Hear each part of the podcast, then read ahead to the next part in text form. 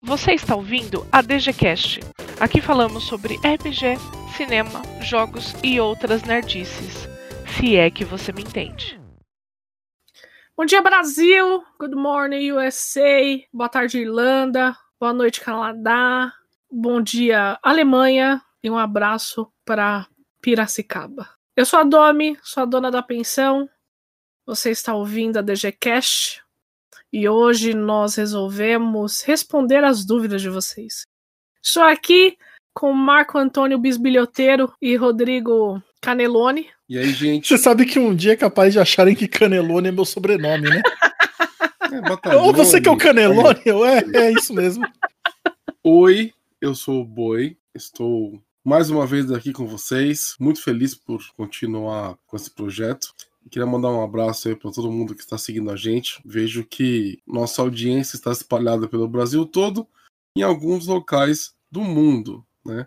Tivemos a alegria de notar que temos pessoas na Alemanha nos escutando.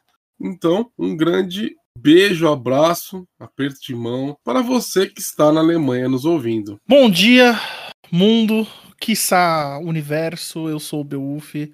Prazer estar aqui novamente com vocês e eu queria iniciar este episódio dizendo que este é o último episódio do DGCast. Da primeira temporada, calma. Este aqui é o 12 episódio. Nós estamos fazendo temporadas de 12 episódios só por controle pessoal, mas foi só para assustar vocês. Na verdade, vai continuar muito. Só que, Exato. como o episódio que marca o fim da primeira temporada do DGCast, nós vamos fazer respostas a perguntas que vocês mandaram para nós nas redes sociais, no nosso Instagram, arroba 21 e no Facebook, na nossa página do Dungeon Geek. Nós juntamos aqui uma coletânea de perguntas variadas, as quais nós iremos dar o nosso melhor para responder de uma forma que seja a mais adequada possível. E já vou começar com uma pergunta aqui do Eduardo Fagundes, que enviou via Instagram, que é uma pergunta muito pertinente para o, a semana em que esse episódio será lançado. Ah. Como eu mestro uma mesa virtual no Dungeon Geek? Eita! Olha, posso responder essa? Por favor. É muito simples, tá? É só você entrar em contato com comigo, Marco Antônio Loureiro no Facebook, no Discord Marco Antônio Boi. A gente marca uma conversa só para falar um pouco das regras, de como é que a gente faz essas mesas e pra tal. Para ver se você não é um psicopata. É, pra gente descobrir que você não é um psicopata ou é um psicopata, mas está controlado. E aí você passa a, a fazer parte aí da nossa equipe, do nosso time de mestres é, cadastrados, digamos assim. Ganha a sua salinha do nosso Discord e nós ajudamos a promover as suas mesas. Beleza? É simples assim, é só a gente conversar, trocar algumas ideias, ver se tá tudo alinhado e começar a acertar as coisas. É, se você não conseguir achar o boi no Facebook, você pode mandar uma mensagem para a página arroba 21 que daí a gente te encaminha pro boi. Justamente. Justo, gostei. É simples, é mais fácil do que do que parece. E lembrando que este episódio será lançado na semana que antecede as preparações do Dungeon Geek Weekend de setembro. Você pode conferir no nosso grupo e na nossa página no Facebook. Nós iremos postar lá a página do evento quando ele for lançado. E na página do evento você terá lá uma coletânea de mesas de RPG excelentes, mestradas por mestres fantásticos e sensacionais dos mais variados jogos, sistemas, cenários, gostos e práticas. E se você quiser jogar e você não sabe como, não tem problema, nós somos totalmente amigáveis a novatos. Nós adoramos ensinar pessoas. Venha jogar com a gente, perca seu medo, perca sua vergonha, vem jogar com a gente. Boa. E aí aqui nós já temos um gancho excelente, que já que o Boi está aqui respondendo a primeira pergunta, temos uma pergunta aqui do nosso querido famigerado e consagrado Eric Bilk, diretamente do estado de Arkansas, nos Estados Unidos. Boi. Hum. Por que te chamam de boi? Nunca entendi o apelido. E... Sentou uma porrada na cara de alguém, tipo boi bandido? É piadinha sem graça pela sua fofura? Qual é que é o negócio? Boi bumbá, né? Não tô brincando. Cara, eu sou uma pessoa um pouco mais velha, né? Então... Um pouco. Na Um minha, pouco. na minha época de escola, eu, meu nome é Marco Antônio Loureiro, né? Na minha época de escola, eh, tinha um jogador de futebol chamado Marco Antônio Boiadeiro. E jogando, né, na escola, participando de campeonato, aquelas coisas todas, acabou que a galera começou a me chamar de boiadeiro. Porque, se não me engano, o boiadeiro tinha ido pro Cruzeiro, pro Corinthians, não sei. Ele ele estava em algum clube grande, não lembro exatamente qual.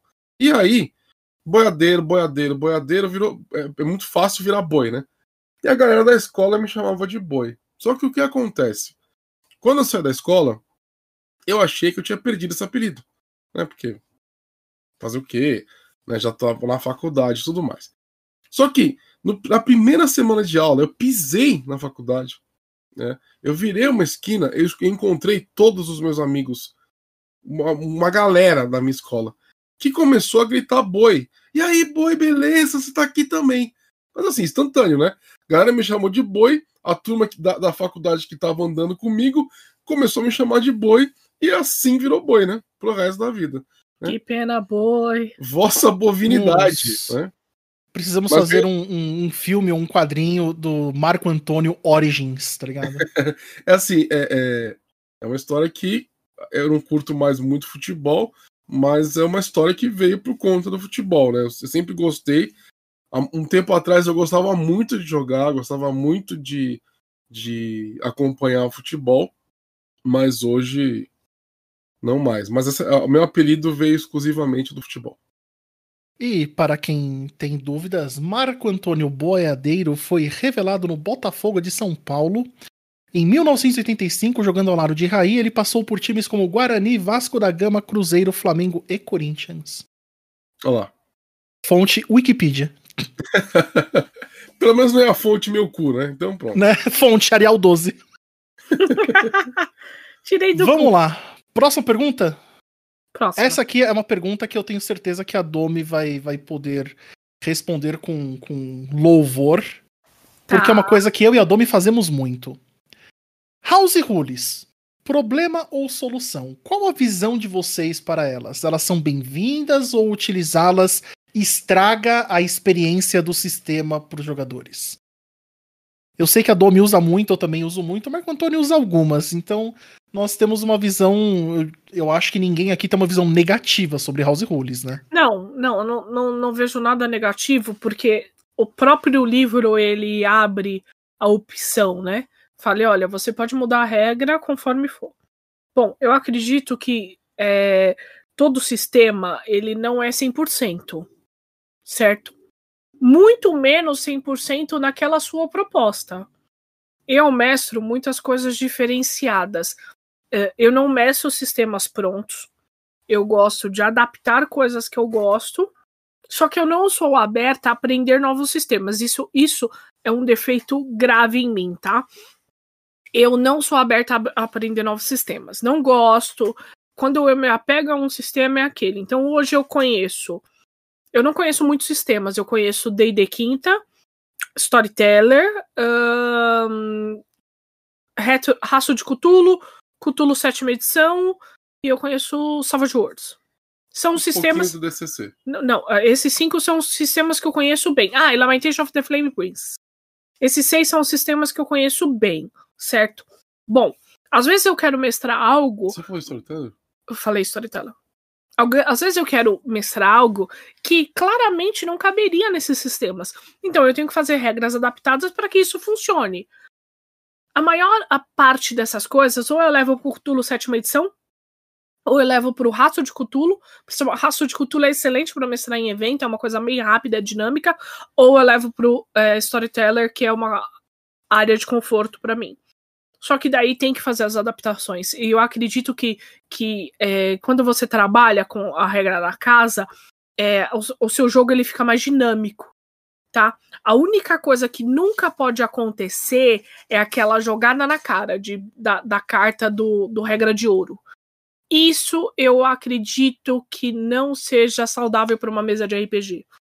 As regras elas precisam estar claras ali naquele momento. Não venha tirando uma regra do cu só porque você é mestre, porque isso nunca funciona. tá? É, principalmente nas minhas mesas que tem bad players, tem o Boi, tem Bell, tem Bush, tem Logan, que é a galera que adora discutir na merda da mesa, eu não posso tirar uma simples, uma simples regra do cu e falar assim, ah não, cala a boca, agora a regra é essa.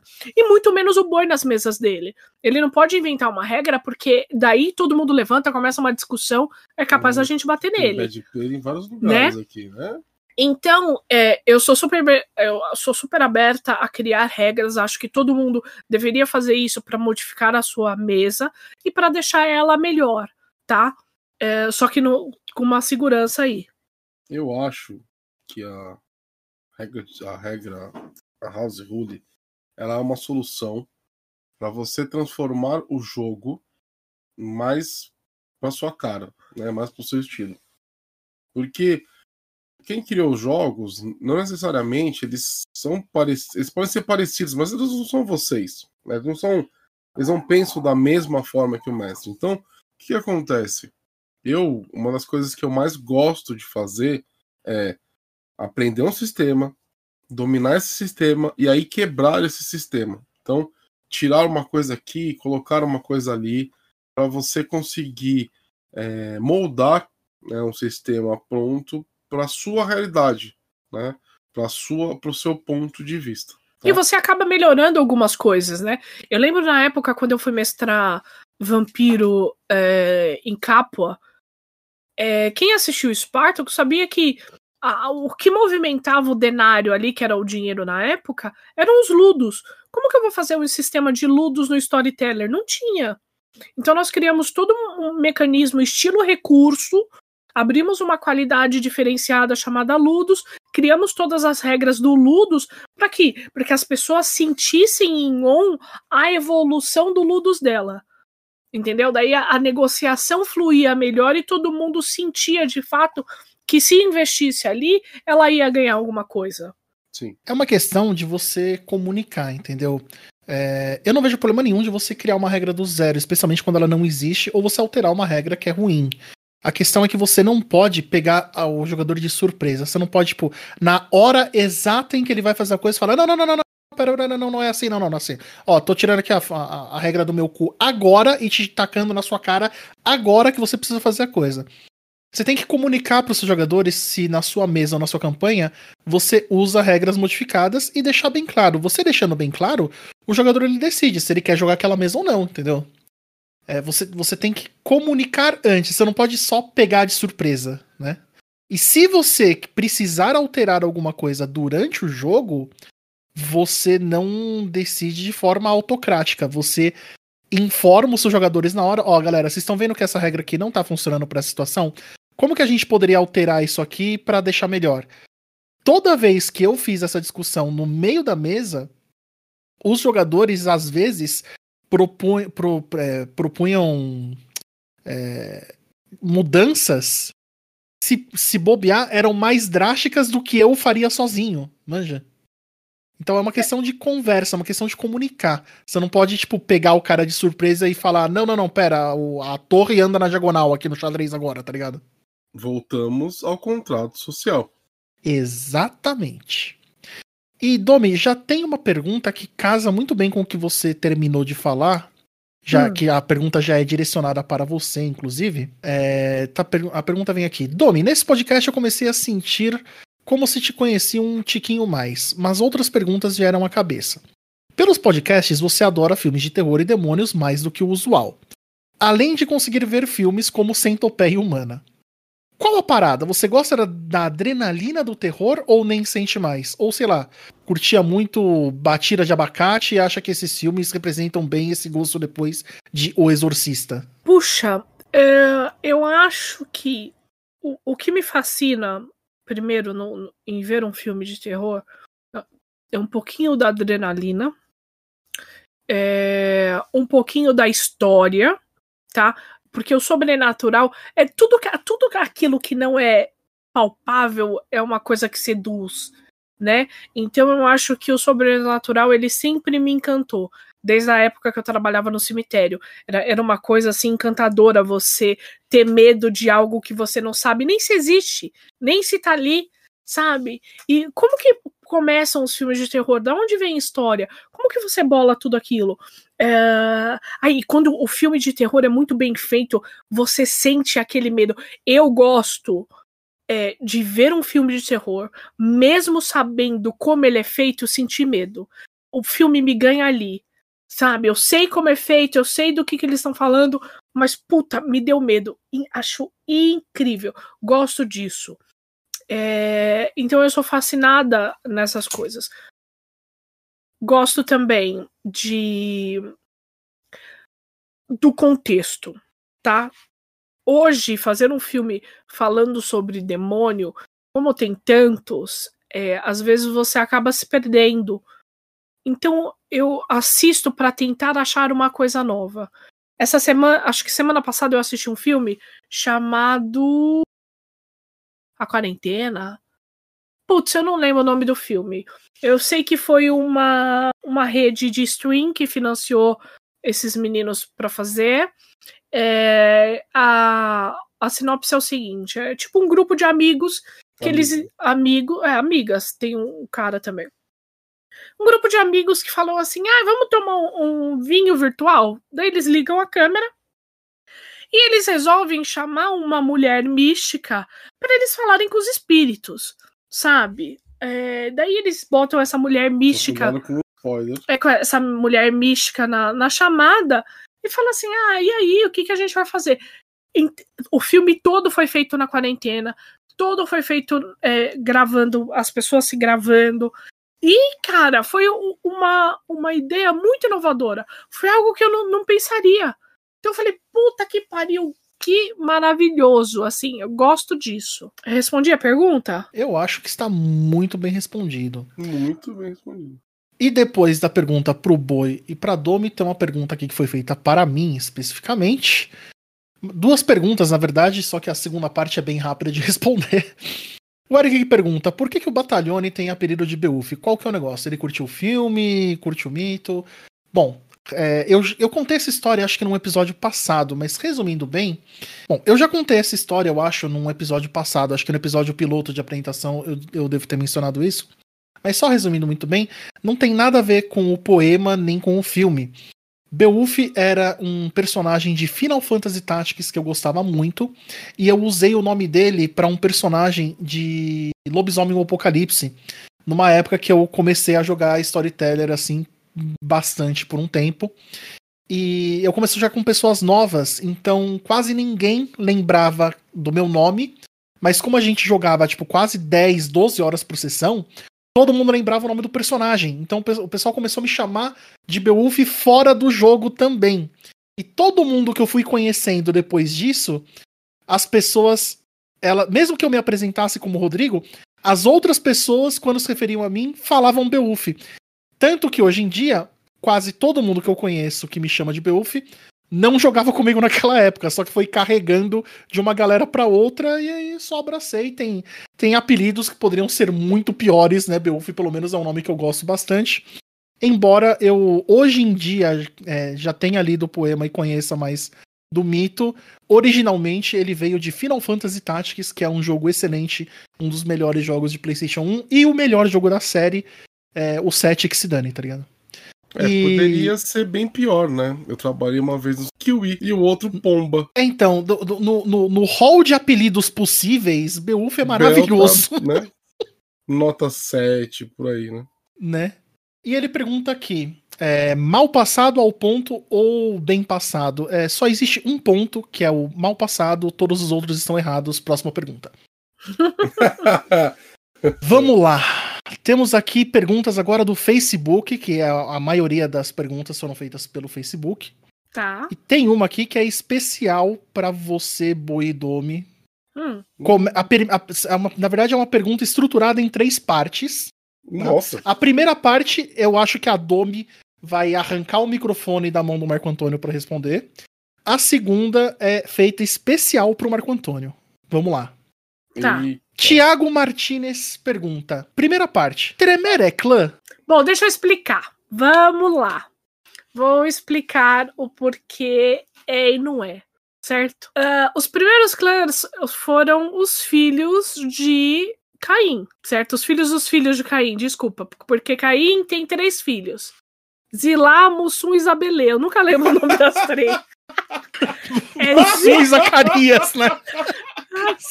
Silá, Mussum e. Zacarias. Não, é Zilá, Zilá, Herade, Zilá, Zirá, Ilade e Isabelê. Zilá, Ah, Irade e Enoque. Enoque, eu sempre esqueço do Enoque. Prefiro usar Belê. Mas é moque de batata ou de mandioca? Nossa. Nossa Põe a musiquinha da Praça é Nossa aqui, É, por não, favor. não, não, não, não posso, direitos autorais. Bom, seguinte, então Caim teve esses três filhos. Esses três filhos fizeram outros filhos, que são os clãs que nós São conhecemos. os fundadores. São os fundadores. Bom, é, eles fundaram os primeiros clãs. Qual que é Eu o te- eu acho que o lance? termo fundar, ele não é exato, né? Porque eles não fundaram nada, eles eram. os Eles eram. Então tinha, né? tava lá a Ventru, tava lá o Nosferato, a Toreadora, pipipi, popopó. Bom, a Casa Tremer era uma casa dentro da Ordem de Hermes, tá? Que eles estavam buscando um ritual para viver Pra imortalidade. eternamente. E, como todo mago faz, merda com, com coisas que você não sabe mexer. Foram lá e se tornaram vampiros. Né? O ritual deu, deu certo ou errado, vai saber. É De- porque eles utilizaram. a gente, é, ó, uma hora a gente começa a falar Sim. de vampiro a máscara aqui pra vocês, tá? É, então eles se tornaram. Eles não são cainitas, tá? Os, os é, tremeros eles não são cainitas. Eles não descendem diretamente de Caim. Só que a partir do momento que o Tremer entrou no conselho, tem um justicar Tremer, ele vira clã. Isso é na minha visão. Hum. Tá? Isso é na minha visão. Então, podemos dizer que sim, Tremer é clã. É.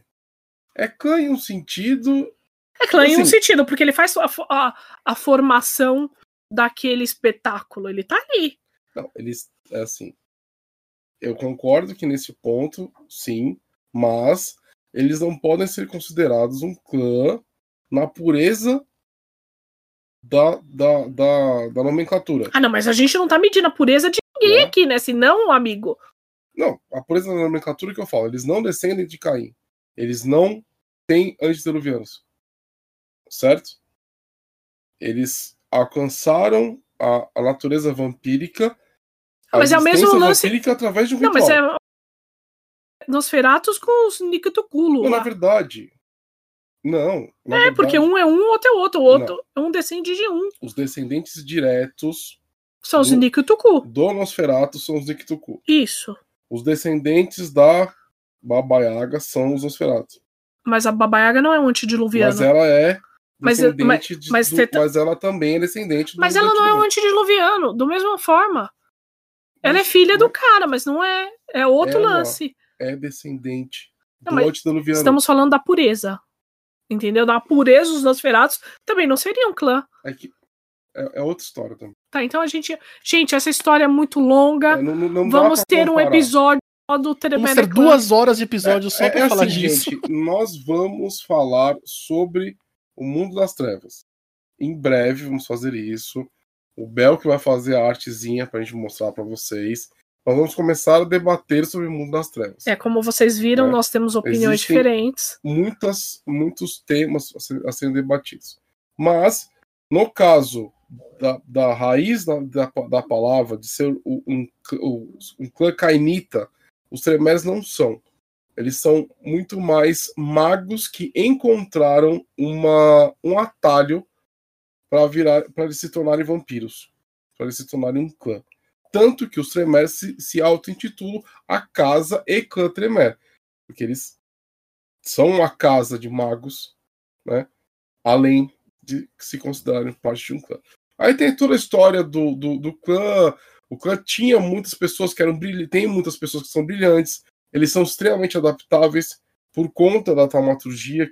Tem várias taumaturgias, várias linhas taumatúrgicas. Então, eles conseguiram galgar né, o poder dentro da sociedade vampírica de uma forma muito competente. E por isso que hoje eles são considerados um clã e ninguém nem fala mais sobre isso. Mas em Dark Ages eles eram considerados, eles eram chamados de usurpadores. Por quê? Porque eles não eram, é, é, é, não deveriam estar lá. Explicar da seguinte forma: Tremer não é clã, Tremer é tradição. Falou, valeu. Primeira tradição. Próxima pergunta. A segunda parte da pergunta: Ah, verdade. Tem outra. Quais são suas especulações sobre a volta do Sabá e dos Tismices no V5? Putz, cara, eu já não gostei de, deles terem excluído o Sabá. A desculpa foi tão ridícula, tipo, ai, olha, tá rolando uma inquisição aqui, aí o Sabá, o Sabá tá lutando no Oriente. Ah, pelo amor de Deus, né? É Puta tipo é, aquela, aquele episódio dos Simpsons que eles inventam um personagem novo no desenho lá do Comichão e Coçadinha, aí todo mundo odeia, é, não, ele, ele, ele vai voltar pro planeta natal dele. É tipo isso. Eu acho que ele morre no, no- É, então, aí depois ele, tipo, é, ele- eles colocam tipo um texto, e o personagem tal morreu no caminho de volta pro planeta. É Então um é assim. cachorro, né? É um cachorro. Eu ainda não parei pra pensar e fazer minhas especulações porque eu fiquei decepcionada, confesso. Tá? É, Eu tinha muitas expectativas no, no quinta edição. As regras realmente têm regras fantásticas. A regra de fome tá legal. Algumas coisas eles simplificaram. Puta, mas a história não, não me vendeu. Entendeu? Não me e essa é vendeu a mesmo. mágica do RPG, não é mesmo? Você não gostou da história? Crie a sua, olha que lindo. Exato, por Eu isso que nós estamos, é por isso que nós estamos no Cursed e, e ignoramos algumas coisas e vamos lá com o nosso projeto É, do Cursed, porque o- não dá pra, pra virar e falar assim: "Ah, aí o Sabá tá no Oriente".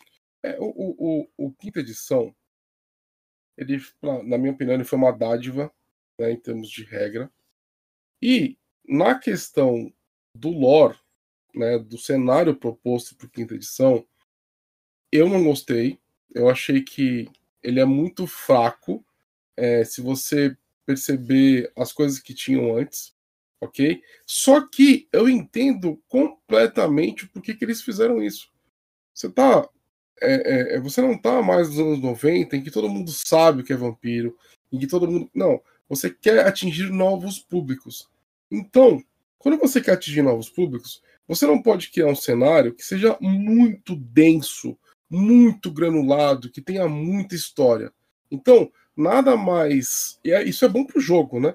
Nada mais justo que eles peguem tudo o que aconteceu e dêem uma repaginada, uma simplificada pra galera entender. Aí, sabiamente, o que, que eles fizeram? Eles abriram a Storytellers Vault e falaram assim: ó, não briguem conosco. Se vocês quiserem, vocês também podem escrever suas histórias. É, se vocês quiserem aqui. que se foda, tá ligado? Escreve não é, aí, se, foda. não é que se foda, porque você chama a comunidade pra criar com você. Não, eu concordo com você, mas assim, a comunidade não quer saber o que os outros estão criando. A gente queria saber algo do canônico. Não, eu gosto muito de entendeu? saber as, as, as visões dos autores. Tudo bem, mas a gente queria mais informações do canônico. Foi tipo assim: ah, olha, não vão criar nada, agora que se fodam. Criem aí. Pô, é uma, legal, uma coisa legal, mas você não, não fica, puxa, queria saber o que, que tá acontecendo aqui. Puxa, queria saber, eu não sei o que. Eu, eu, eu, Você eu posso entendeu? até ficar. Podia, posso até ficar esperando, mas, mas o lance é: eu entendo a necessidade, por que foi feito. E por entender por que foi feito, eu falo assim: é, realmente, se eles forem explicar isso, eles vão ter que fazer isso, aquilo, aquilo, aquilo, outro, e vai ser uma bíblia. E, na real, para o jogo ser saudável, ele precisa ser, é, é, é, é, é, ser de fácil digestão. Agora, ah, sei lá. com relação ao Sabá, eu tenho certeza que eu não vou gostar. Mas assim, cagar. Certeza. Por quê? Porque a estrutura do Sabá, ela meio que não faz mais sentido nesse jogo novo. Ok? E então eu tenho certeza que eles não. que vai ser um negócio que vai me deixar desconfortável. Mas como eu disse, eu entendo o papel do jogo hoje. Você E o Sabá, mas o Sabá todo tá no Oriente? Tá o Sabá, o El Chan, a Bela Gil, quem mais tá no Oriente? Tá que Aí, então pariu. vamos descobrir, né? Bom, e por fim, como vocês utilizariam temas bem atuais como streamers e cultura de internet num jogo de Vampiro à Máscara? Nós já utilizamos no Cursed, eu fiz uma maga que ela era streamer. É, E foi bem legal, porque teve o personagem do Ramon, ele, ele conhecia essa, essa personagem. E Quem é o ele, Ramon? o Ramon é um amigo nosso, que ele é do Sarjeta Cast, é isso? Ramon Mineiro. Ramon Mineiro é do Sarjeta. É, ele chamou essa personagem para poder invadir um lugar e ela é streamer, então ela queria streamar, ela queria mostrar para os amigos que ela tem amigos vampiros agora e deu uma puta confusão. É, eu acho que a graça de estar nos anos 2020 é você tentar colocar elementos é, na sua mesa e mostrar que a, existe uma evolução. Querendo ou não, não, não tem mais como a gente mestrar vampiro nos anos 90. Então nós nos adequamos. O Boi ele criou a conectividade, que é, que é tipo um, uma rede que controla toda a internet do mundo. Então, se você posta alguma coisa, se você tem o celular, talvez seu celular ele pode estar sendo vigiado pela conectividade.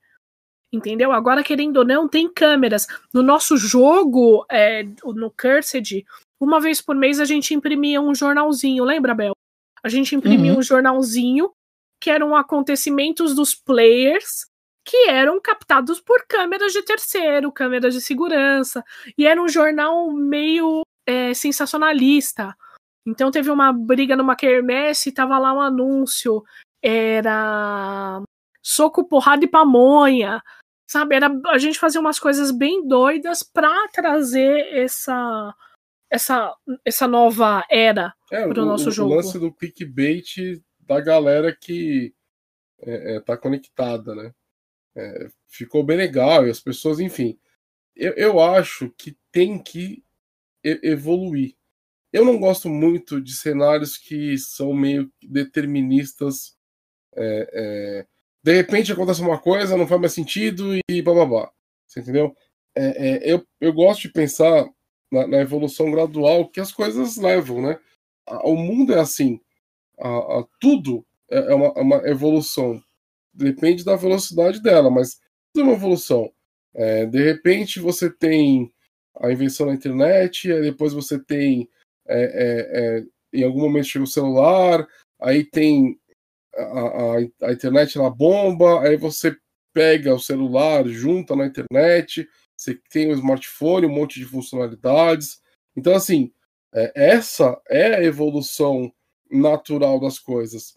Quando você pega um, um, um, cenário que não tem isso, então tem alguma quebra muito drástica, sem você ter nenhum tipo de, de fenômeno que explique, você causa uma estranheza. Você fica assim, poxa, né? Eu lembro que eu estava jogando uma vez um, um, cenário de ficção científica e esse cenário ele era um futuro, né, é, é, um futuro distante e, e de repente e minha personagem ela era uma mecânica, tinha um, tinha um conhecimento de mecânica e, e ela não e era mais caro para ela construir um rádio, um rádio de comunicação do que você consertar uma nave espacial né? Porque o cenário não, as pessoas não pensaram nisso.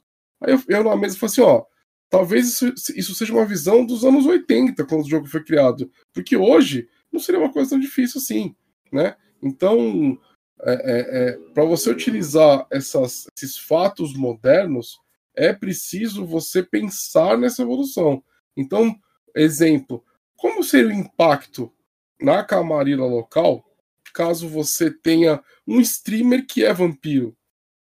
Ele tá falando como que você faz para você criar um Elísio, para você ter uma balada que é um, um, hunting ground de um, de um vampiro, sem que as pessoas tirem um celular e comecem a filmar. É, é, são essas coisas que você tem que pensar.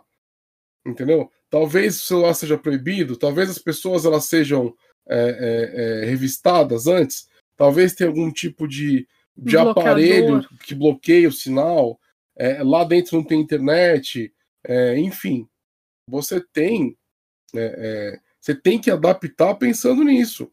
O vampiro na década de 90 não precisava se preocupar com o celular, hoje ele precisa. Então, o que, que ele, como ele vai usar a influência dele para isso acontecer? Entendeu? É, são essas coisas que você tem que pensar. E você pode pegar tudo que está acontecendo no mundo e trazer também. Então, hoje, se uma pessoa chuta a outra na rua, tem 5, 7, 20 pessoas com uma câmera apontada. Exatamente. Entendeu? Então imagina se, se você encontrar uma pessoa na rua com duas dentadas. Vai ter 5, 7, 20 pessoas tirando foto daquilo. Sabe? É, essas coisas estão acontecendo. Pode trazer isso para sua mesa para deixar ela melhor, né? É, talvez o YouTube, por exemplo, seja controlado por algum tipo de entidade, é, é, é, grupo de pessoas que, ao receber esses vídeos, eles anulam. Né? Pode ser que existam outros influenciadores criados especificamente para desacreditar esses vídeos. Né? Então, assim, você tem que pensar na evolução. Essa que é a minha dica. Eu geralmente não mestro storyteller nem, nem jogo, jogo muito pouco. Mas se eu fosse ter que mestrar uma campanha de vampiro no cenário atual, é, vampiro, não só vampiro, mas no caso, né, World of Darkness em si, eu gostaria de imaginar que as criaturas sobrenaturais, ela, pouquíssimas usariam smartphones, porque por causa do nível de rastreamento e invasão de privacidade que é possível, não só possível, mas às vezes já codificado dentro dos aparelhos, eu acho que seria uma forma muito fácil da tecnocracia controlar, rastrear e, e, e, caçar essas criaturas. Eu gostaria de imaginar um cenário onde as criaturas sobrenaturais elas fossem obrigadas a manter é, antenas e equipamentos de, de, transmissão antigos funcionando e todos eles usando aqueles celulares antigos do, do, do começo dos anos 2000, sabe? Não, o, é, que só tem SMS e ligação, que é a forma que o, o John Wick faz também, né? É, o, o quinta edição é assim, tá? Eles, eles no cenário eles começaram a usar tecnologias arcaicas para poder se comunicar. Então, Olha só, eu nem, no... eu nem li o, o quinta edição, então é, tô certo, tá ligado? O que eu não concordo com a quinta edição é assim, que em algum momento eles falam que a, a segunda Inquisição ela sai né, dos, do governo, ele se volta contra as criaturas sobrenaturais, criando aí uma segunda Inquisição e obrigando os, os vampiros a se esconderem. Né? O que não faz sentido para mim é que essas organizações eram controladas pelos, pelas criaturas sobrenaturais. Não, não, teve, não teve nenhum tipo de. É, é, como chama? Na minha visão, tá, gente? Podem discordar de mim, isso aí sem problema nenhum. Mas na minha visão, não existiu nenhum, nenhum tipo de evento que simplesmente. Ah, perdeu o controle. Agora é assim, entendeu? Eu esperava. Faltou a explicação, né? O problema não é a solução, o problema é que faltou, faltou contexto. Não, é, explicação até tem. O problema é a, é a velocidade que as coisas aconteceram. Entendeu? Ah, de repente. Mas esse lance do arcaico eu acho legal, eu não acho ruim, mas é, é, isso aí já tá, já tá no jogo. Então. É, é eu um, nem sabia. É eu não li, eu não li uma, a quinta edição. É um aspecto que você vai gostar, entendeu, meu? Desse ponto. Bom, Vamos lá, temos uma pergunta aqui. A gente falou do Ramon, olha só, tem uma pergunta da Carol, Carol Batista. Oi, Carol, tudo bom, Carolita? Beijo pra você. Tem uma pergunta aqui, ó, sobre jogar à distância. O que vocês acham que poderia ser adicionado ao jogo à distância para compensar a falta da imersão que rola no jogo ao vivo. Quais ferramentas, além do Roll20, dá para usar? Tipo, deixar um vídeo de mood rolando na tela compartilhada do Discord, etc. Olha, há elementos que podem ajudar na sua narrativa online: vídeo, música. Quem tiver pode ligar a. Eu, eu gostaria muito que todo mestre tivesse uma boa webcam, né? Porque é, a gesticulação eu acho muito importante nessa comunicação. É, se não tiver gesticulação, tem que ser uma bela descrição. Eu, eu tenho um, uma dica que eu usei na minha última aventura de vampiro, de werewolf, quer dizer, é, com o pessoal, e deu muito certo, que é o quê? O Discord, ele tem uma ferramenta, uma, eu não sei se outros programas de conversa têm, talvez eles tenham, e eu não sei porque eu não conheço todos, ok? Mas o Discord, ele tem uma funcionalidade que você consegue compartilhar a sua tela, beleza? Então o que eu fiz na minha última aventura de Werewolf? Eu peguei, eles estavam na cidade de Canterbury, na Inglaterra. É Glastonbury. Desculpa, Glastonbury, olha que louco. Canterbury é essa coisa. Eles estavam na cidade de Glastonbury e, é, o que, que eu fiz? Eu compartilhei o Google Maps e eu mostrei exatamente onde eles estavam. E fui navegando usando o Street View, tá?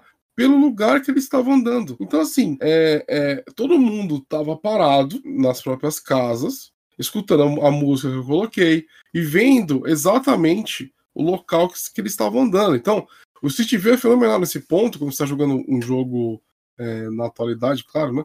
Que é impossível fazer. Não tem um, um Google, Google Earth da Terra-média. Deve ter, mas eu não sei.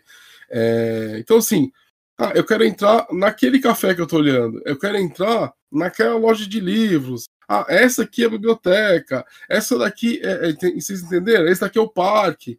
Então o que acontece? Isso foi algo que gera uma imersão até para o mestre, entendeu? Na hora que eu estava descrevendo, olhando a cena, aquela cena real, né? Porque é o Street View, eu descrevia o cheiro da grama, né? Porque eu estava vendo uma grama ali. Então, o que, que acontece? A, a, a grande grande, as grandes armas que nós temos hoje para é, é, vencer esse lance de ter uma imersão e tudo mais, isso aqui, são essas, essas facilidades é, tecnológicas. Então, o Google Earth com o Street View, compartilhando sua tela, que aí você fala exatamente onde é que a pessoa está. Isso é mágico, tá, gente? Sério, isso funciona demais, demais, demais, demais. Uma música, você tem. Eu acho que a música ela te leva para dentro ou para fora do jogo, né? Então se você escolher uma, um set list aí bem bacana que esteja voltado para sua para aquele momento da sua aventura é essencial, tá? E aquelas ferramentinhas que que auxiliam, Roll20, tem aquele Foundry. O Foundry é um negócio que tá todo mundo doido aí que funciona. Então é isso. Essas são a, a, as minhas dicas. Nossa, eu viajei aqui agora, boy. Eu fiquei imaginando, próxima vez que a gente for jogar Werewolf, que a gente for pegar avião para algum lugar, eu compartilho a tela do Flight Simulator com vocês. Ó, tá vendo? Mas assim, usar a tecnologia a nosso favor, né? Claro. E agora nós temos uma pergunta também de uma pessoa que vocês nunca ouviram falar, o José Raimundo do Nascimento. Outra aí, figurinha carimbada do Dungeon Geek. Ele tem uma pergunta que é a seguinte: na onda de RPG servir de inspiração para outras mídias, como stream, podcast, quadrinhos, livro, filme, série de TV, etc., quais dessas mídias vocês acham mais interessantes para receber esse conteúdo? É, é, adaptação reversa, né? Tipo, ao invés de você adaptar alguma mídia para o RPG, as outras mídias adaptando o conteúdo de RPG para elas. Qual, qual dessas mídias vocês acham mais interessantes? Acho que é mais legal fazer um filme sobre coisas de RPG, fazer um quadrinho, fazer o quê? Eu gostaria, eu gostaria de ver o RPG sendo adaptado para cinema.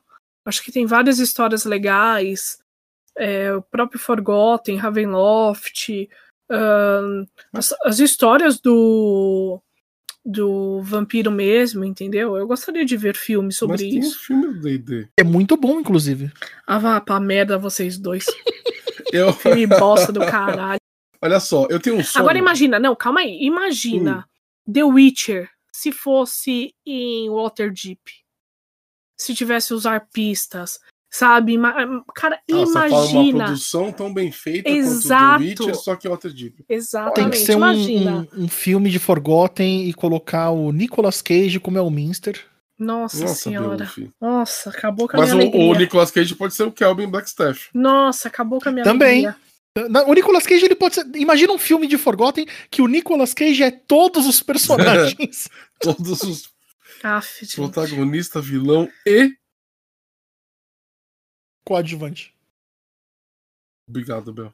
Vocês assistiram A Cor Caiu do Céu?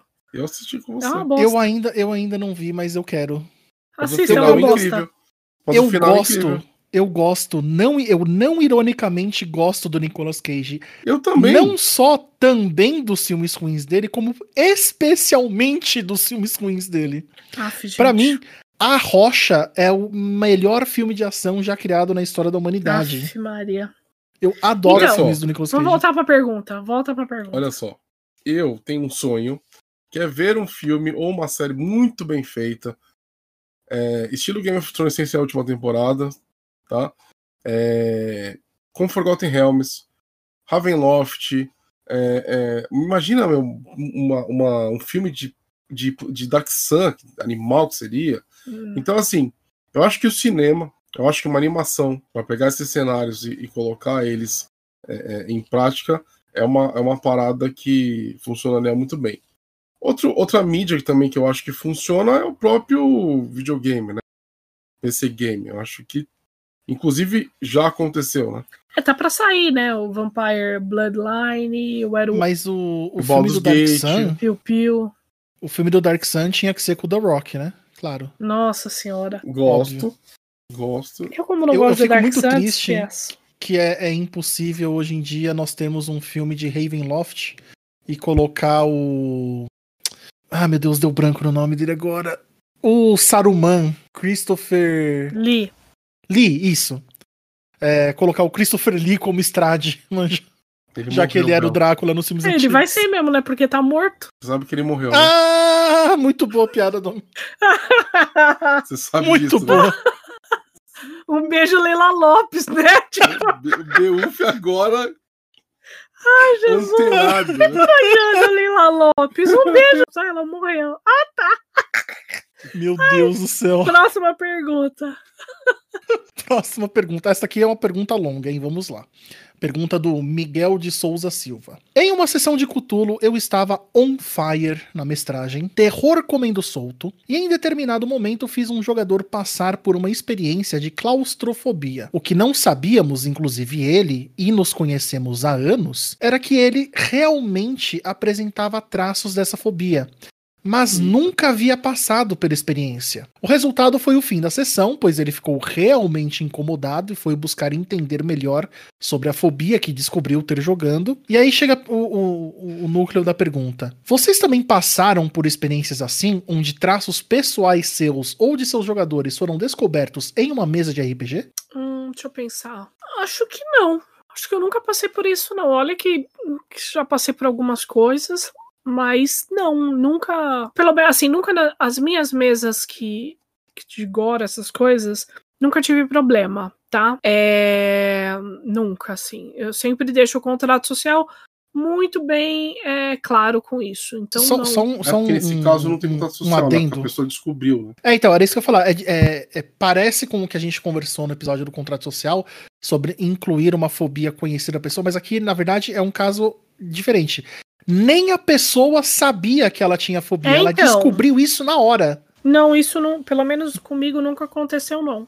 Mesmo que citasse sobre claustrofo- claustrofobia no contrato Uhum. social, nem a Ela pessoa que tinha dizer. sabia, Sim. né? Então, Olha, é, nesse, eu, eu- eu, já tive alguns casos, mas não assim, é, uma fobia, né? Extremamente sério, tá? Mas aí, aquela coisa, né? É, é- é você ir sentindo se a, se a galera tá desconfortável a mais, né? E, e- e tentando entender, né? E você fez certo. A mesa para, a pessoa vai entender o que, que tá sentindo, entendeu? No primeiro sinal disso daí, mas comigo nunca aconteceu e eu acho que é uma coisa bem, bem rara, né? Nossa, a pessoa descobriu a fobia no jogo, né? Na sessão de jogo, isso é, isso é, isso eu nunca vi, nunca vi, né? Eu já, eu já, já, já presenciei pessoas é, demonstrando tipo, sei lá, é, competitividade a mais, falta de paciência às vezes, mas assim, tão severo eu nunca, nunca vi não, né? E é a primeira vez que eu tô, tô sabendo dessas histórias.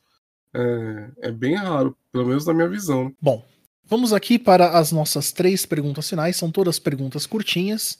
Vai ser bem rapidinho aqui. Temos uma pergunta da nossa querida, consagrada Ana Paula Toffoli. Beijo, Ana. de. Beijo, Ana!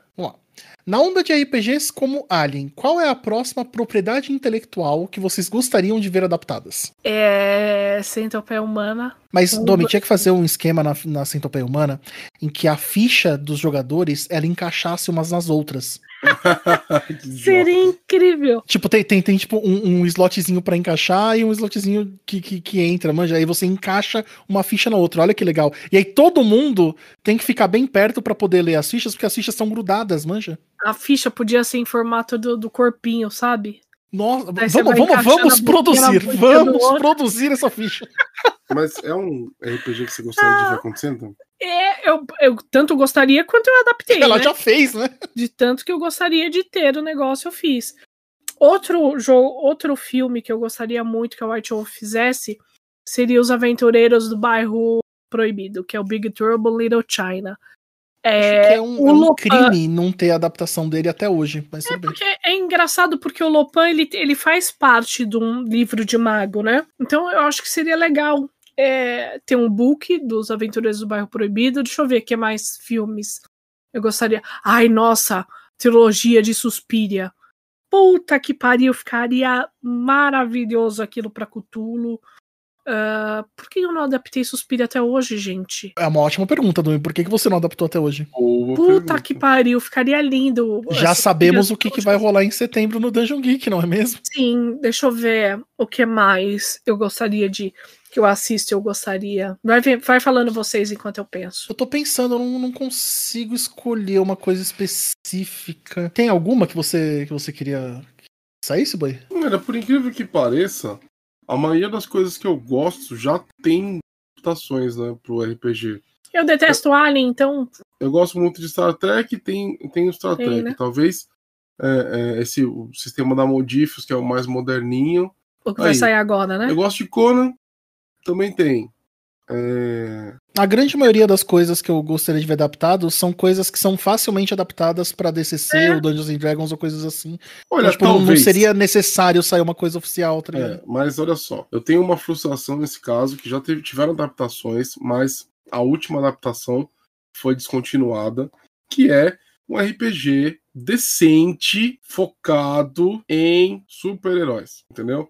Ter uma, uma franquia realmente que pega e fala assim, ó, tem, tem a licença da Marvel, tem a licença da, da, da DC, vou fazer livros, suplementos, é, é, é toda uma, uma, uma linha de produtos com um sistema bacana de super-heróis. É que superpoderes é uma coisa difícil de balancear, né? Muito. Mas precisa balancear. Mas não é balanceado. a- Ah, não, mas ela, ela precisa ter pelo menos um certo nível de coerência, né? Tipo, Ah, mas daí depende do mestre Cara, colocar isso. É, é simples. É assim, o negócio de, de Nossa, mas- Marvel desculpa. cabe em sistemas cinematográficos. Eu tô pensando que agora, com a, a quantidade de anos que nós estamos vindo aí com, com super-heróis dominando o cinema, realmente é, é estranho não ter um RPG, tipo, bom, assim, bem estabelecido Não, mas com a, a tema, né? resposta ela é simples. É caro licenciar. É, e, aí, e aí, talvez, quando você faz a conta no papel, você não consiga ter lucro, já que a licença custa tão caro. Né, no mercado nichado que é o RPG. Entendeu? Faz todo sentido. aquele Marvel Heroic Roleplaying que a Margaret Weiss fez, ele foi o último, foi descontinuado porque não renovaram a licença, se eu não me engano. E é isso aí. E era um sistema legal pra cacete, que você tinha, jogava um monte de dados, você guardava dado pro, Uhum. pro mestre, é legal, super legal. Simplesmente foi. Então, na minha visão, é, é, a grana não vale a pena. Mas falta, né? Falta. Bom, eu, como não gosto de Alien, Predador, essas merda desses ET, não faz falta pra mim. É, eu acho que poderia ter um bom, um bom jogo de exorcismo mesmo, sabe? Mas tem. Mecânicas Não. de exorcismo, interessante. É, Ah, com mecânica de é exorcismo? mecânica de exorcismo ali, sabe? Rez, sabe? Gosto disso. É, Supernatural de Gosto verdade. Gosto disso. Acho que, acho que se- seria legal Gosto- um negócio disso. disso. Então, sabe quem poderia fazer um sistema de RPG com super-heróis que possivelmente teria. eh, Possivelmente não. Que eu sei que a empresa tem muito dinheiro pra fazer, o que ela não tem é boa vontade nem talento hoje em dia? Hum, A porra da Blizzard fazer um sistema de Overwatch, né? é, não vai Porra, ter. Blizzard. Não vai ter. Eles Ela, se nem o Warcraft direito ela consegue fazer um RPG da hora, imagina StarCraft, os o outros. próprio Né? StarCraft daria uma, uma puta livro de RPG legal, Com certeza, entendeu? com certeza. Mas, Puta livro. mas teve, mas- né? Eles lançaram uma caixinha muito tempo atrás com, os, com o sistema do Trinity para StarCraft. Eu tinha Eles, essa caixa. eles fizeram três caixas e não fizeram mais, né? Só se for. Não, fizeram uma. Uma caixinha. Não, não, Eu- tipo, eu literalmente três cópias e não venderam mais. É. Manja. Então, assim, é, todos os. o- o- assim, se a gente pensar em, em IP, sim, é, as coisas da, da Blizzard, Diablo, Overwatch, StarCraft, World of Warcraft, que são é, é, histórias incríveis de ser jogadas, né? Infelizmente falta boa vontade por parte da empresa, entendeu? De, de desenvolver. Ou é a mesma história da marca. A licença, ele, ou eles não têm interesse, ou é tão cara que ninguém vai correr atrás para fazer, entendeu? Então. Eu queria é, que tivesse é... um bom sistema, um bom sistema para você fazer RPGs militares. Tipo Call of Duty e por aí vai. Seria legal também. Gostaria Tática. muito. Gostaria muito. Aliás, gostaria que tivesse, não. É, Riot Games, me contrata pra eu fazer um RPG de, de League of Legends pra vocês, vai, valeu. Mas acho que tem. Eles vão lançar. Ah, vão lançar aquelas, né? Tipo, um dia. Não, tá. Tem inclusive, acho que na Amazon, se não me engano. Tem Já tem? Sim, senhor. Ah, não, pera que agora, agora eu vou ter que ver isso agora. Eu isso neste exato momento. Se eu não me engano, tem sim. Eu estou neste exato momento vendo isso. Eu vi a propaganda outro dia. Uniterra.org tem um tem um site, mas não. Ah, não, isso aqui é. Eu acho que não é oficial não. Próxima pergunta. Pergunta curtinha aqui do Pedro Alves. Em uma aventura de RPG, qual o maior absurdo barra loucura que um jogador fez enquanto vocês estavam mestrando? Putz. Ai, nossa, eu preciso. Essa aqui vai um episódio. Nossa senhora. Bom, eu preciso contar o caso de quando estávamos jogando RPG uns amigos nossos. É, um beijo, Marcelo. Estávamos nós no Caerne você, pra gente poder subir de rank, a gente tem que é, desafiar uma pessoa do rank superior, tá? E quando um, um Garu ele propõe um desafio, quem é, está sendo desafiada sugere o desafio, certo? Bom, estávamos nós lá no KL, esse amigo nosso era um Bastê, ele foi desafiar a personagem do Boi, conhecida como Nina, né? Que ela é uma Hagabashi Glasswalker. Pera, é, é, a Nina que a eu Nina, conheço? A Nina, Nossa, isso, deve ter tomado um pau. Não, calma, deixa eu te contar. Daí ele. A Nina é Getty é, Hagabashi. A gente, a gente já tinha tomado algumas cervejas, né? E ele é Bastê. Ele, ele falou: Ah, eu vou desafiar a Nina porque ela é o posto maior do que eu. Chegando a Nina, Nina, eu te desafio. A Nina tá bom. Então o desafio vai ser tirar do chão. Ela tem um gift que ela crava os pezinhos no chão e ninguém tira. Ele falou, tudo bem. Ele foi lá pro canto da, da do Caerne, tipo uma distância segura dela. Falou, eu aceito o desafio. Daí ele começou a narrar. Bom, vocês veem o meu bastê abaixando as calças e mostrando pinto de gato. Todo mundo ficou olhando assim para ele, tipo, Marcelo, o que, que você tá fazendo? Não, não, porque o, o pinto de gato é espinhudo e eu fico balançando o pinto assim pra ela. Cara, ficou todo mundo meio sem graça, tipo, daí ele levantou do sofá e ficou fazendo movimento, balançando a bundinha, tipo balançando o pinto, cara. Gente olhou, o falou: ah, tá bom, ela dá uns três tiros no seu pinto. Ele, ah, mas o que? Por que, que ela não foi pra cima e não sei o que? Daí o boy falou: Ô Marcelo, então, ela não é Fúria Negra. Cara, ela é Get. E eu acho que o Marcelo ele nunca mais quis balançar o pinto para ninguém. entendeu? Isso foi uma das loucuras que, que fizemos, entendeu? Já que estamos Interprete falando... o meu silêncio como choque. Já que estamos falando do Marcelo, eu vou contar outro caso né, relacionado com ele, que foi o quê? Eu estava mestrando uma aventura chamada Infinite Star Cases, que é uma aventura de Planescape onde você literalmente tem que. A aventura se passa toda numa, numa escadaria gigantesca que tem um plano, né? E tem. E essa escadaria era tão gigante que você chega numa cidade dentro da escadaria. Vocês, e Planescape é aquela história de é, é, você jogar no multiverso, viajar pelos planos e tudo mais.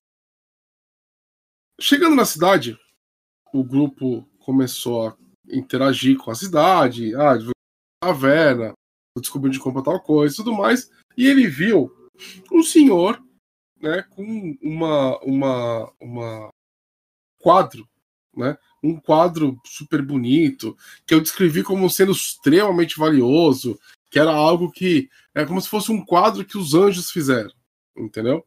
Ele parou, ele estava completamente bêbado, né? Ele parou, ele olhou para mim, olhou para né, pro velho, né? E falou assim: "O seu quadro, ele é lindo. Então eu te desafio para um duelo. Chame seus campeões." Eu falei assim: "O quê?" Eu parei, olhei pra cara dele e falei: "O que, que você tá fazendo?" Falei, ele, ele, ele, com aquela cara de, de bêbado sério, sabe? Chame seus campeões, ele gritou. Eu falei, Deixa eu ver se eu entendi, Marcelo.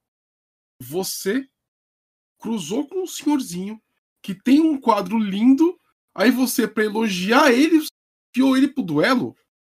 Aí ele, é. Aí a mesa inteira parou começou a rir. Eu falei, beleza, cara. O que ele não tinha, o que ele não contava é que esse senhor, ele tinha tipo uns, uns campeões, né? Que eram os minotauros, os, os caras, os gladiadores extraplanares, entendeu? Que deram um pau nele, né? Então, talvez tenha sido essa uma das, das vezes, coisas mais absurdas que eu vi. A gente podia fazer um episódio Só de coisa absurda. só de Só, só de coisa absurda, né? as lendas, inspirado nas lendas lendárias, né? do- da Dragão Brasil. Eu lembro quando o Léo começou a mestrar mago e eu comecei a aprender o que era mago, sabe, há 10, sei lá quantos anos atrás. Eu era uma verbena. Da gente é, tinha que distrair uns policiais. Eu fiz um balão de garupa ficar voando na cidade, sabe? De... Mas não, não, não, não, não, não, não. Pera, Era um pera, e balão. pera. Eu estava nessa mesa e fazer o, o, o balão de, de garu em crinos não é a pior parte do plano. O motivo da existência do, do garou em crinos de balão era para dar tempo de que gatos bomba infiltrassem o prédio para explodir ele por dentro.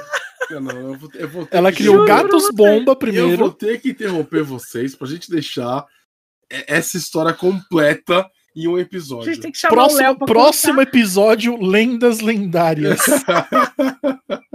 Muito bom. Bom, contar. Vamos para a última pergunta, então. É a pergunta do nosso querido Fábio Emílio Costa. E é, um- é uma ótima pergunta para a gente encerrar o episódio. Digam um sistema que gostam e falem algo ruim dele. E, E digam um sistema que odeiam e falem algo legal dele. gostei Nossa senhora, que pergunta. Então Difícil. vamos lá. O que, que vocês acham Deixa legal no D&D quarta edição? Muito Nada. boa pergunta.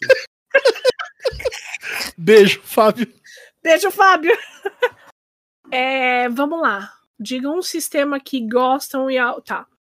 Eu gosto. Fala uma coisa ruim de um sistema que você curte e fala uma coisa boa de um sistema que você não gosta. Tá, eu gosto muito do, de Storyteller. É que eu não gosto muito do sistema, né? Putz, sistema, cara. O sistema é uma bosta, né? O sistema é uma bosta. Puta, difícil. Prefiro ter um 38 do que soltar magia. Nossa, total. Total. É, Quando você começa. Nessas regras erradas que você jogava de É, não, mago, né? Ah, tem hora de 5. Beleza, é tão difícil fazer magia que Me dá um cacetete, por Na terceira edição é bem difícil fazer magia. As pessoas não Mas estão não é mais. como vocês faziam. Não, tudo né? bem, mas a- no, no terceira edição as pessoas não estão mais acostumadas com magia. Então a magia fica assim difícil de soltar. Entendeu? É, é verdade. Quanto mais não- arete você tem, mais fácil é, porque você tem uma chance porque- maior. Não, porque na, em, em- em- na matemática, quanto mais dado você tem, mais chance de Ah, falha mas crítica isso, você isso tem. você de- definiu o Então, storytelling inteiro. É né? isso, esse é o problema. Vamos fazer mais um outro episódio só pra falar dos problemas do sistema storytelling. Nossa, dava uma temporada inteira, né? Cara, deixa eu ver. Eu vou castar uma magia boa aqui, chama Coach 45. É um sistema que eu gosto. Falar a- mal de algo. Eu gosto muito do Cthulhu sétima edição. Deixa eu ver algo ruim dele. Eu acho que o jeito de, de subir os pontos me incomodam. Que você tem que rolar pra, pra subir. Isso, nossa, é na sorte. Isso me incomoda. Isso incomoda profundamente. Teve uma vez que a gente jogou cinco vezes e eu não subi um atributo. Porque é na, na porcentagem, né?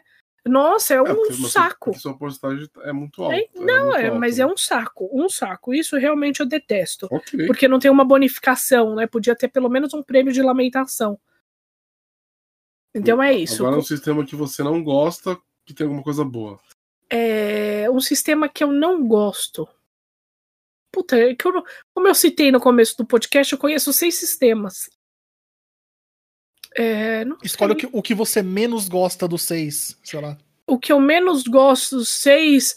Bom, é, o Storyteller, por exemplo, é um sistema muito ruim, só que ele é muito simples para explicar para novos jogadores.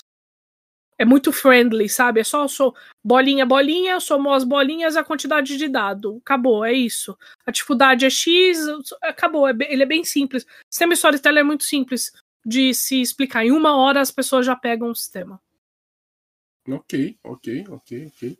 E você, Marco Antônio Boa? Deixe-me pensar. Um sistema que eu gosto e algo ruim nele é, é meio ruim, do, do- meio, meio inadequado eu falar, porque o sistema que eu gosto, mais gosto atualmente é o DCC, né?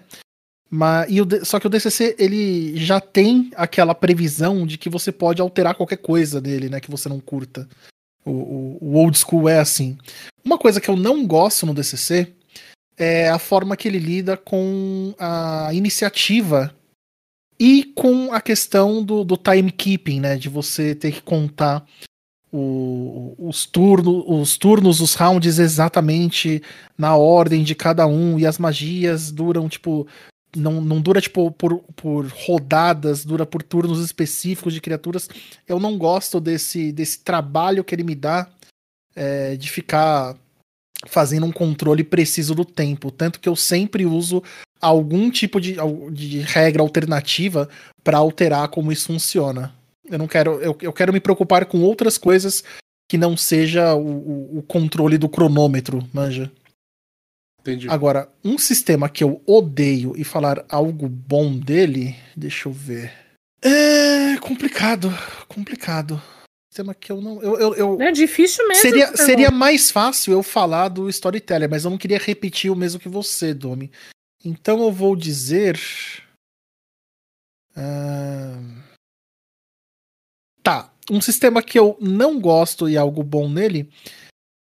Esse algo bom, ele é ironicamente e paradoxalmente é uma coisa que deixa o sistema legal, mas que eu não gosto, que é no caso, o sistema é o D&D terceira edição e 3.5.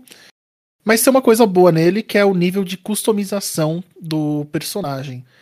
É, Simultaneamente, é uma coisa que é uma- um dos fatores que eu não gosto dele, né? Que tem tanto material adicional, splashbook e, e- e fontes de, de, de poderes, de, é, de feats, né? De talentos e tudo mais. Eu acho que isso deixa um pouco confuso, é um pouco, especialmente assustador pra quem tá começando a jogar. Ver, nossa, mas eu queria montar o personagem e tem aqui 214 livros diferentes com opções. Mas ao mesmo tempo é uma coisa boa porque você consegue fazer personagem, múltiplos personagens da mesma classe que não parecem iguais, né? Então isso é uma coisa boa de um sistema que eu não gosto tanto. Falta você, Marco Antônio Bisbilhoteiro. Bom, sistema que eu gosto muito é o Savage Worlds. E uma das críticas, é, um dos lados negativos dele, é, é o fato de que você. Vamos ver se eu consigo explicar. Ele, ele é genérico, e essa é a vantagem dele, mas por isso você tem um certo trabalho adicional para você modulá-lo é, é, é, em direção ao que você quer. Então, é, é, nunca é pegar o sistema e jogar. Você sempre precisa ter um trabalho adicional. Isso é uma coisa que eu considero um pouco negativa, assim. Agora, o sistema que eu não gosto, vou começar pela quarta edição. Começar não, né? Vou falar só do quarta edição. Eu não gosto do sistema, mas ao mesmo tempo eu tenho que reconhecer que os combates eles eram divertidos. O sistema de é, é, é, estratégia de combate, que eu quero dizer. Entendeu? Então era legal você é, é, jogar nessa, dentro dessa estratégia. Você pensar, ah, vou me posicionar ali, porque depois eu vou fazer tal coisa ali com tal coisa, eu tenho que anular personagem X. Então, era legal você pensar né, com essa de uma forma mais estratégica. Eu gostava disso. Então, é um lado positivo aí do quarta edição. Isso, gente. Respondemos aqui todas as perguntas que foram enviadas nas nossas redes sociais, no Facebook e no Instagram. Lembrando que em todas as redes sociais basta você procurar Dungeon Geek 21 que você acha a gente de alguma forma. Vamos para as considerações finais, povo? Vamos! Bora lá. Quem começa? Quem pergunta? Então, beleza.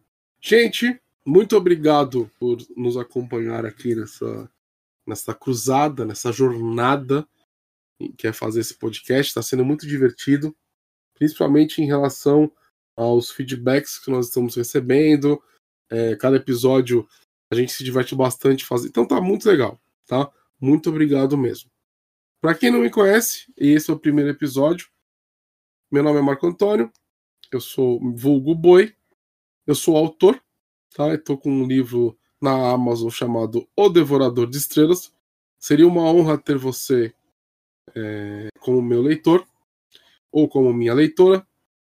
E eu não sei em que momento que você está vendo isso, mas é, acompanha o meu Instagram, que é o autor M.A. Loureiro, porque tudo que for sendo publicado eu vou é, é, é, atualizando por lá. Beleza?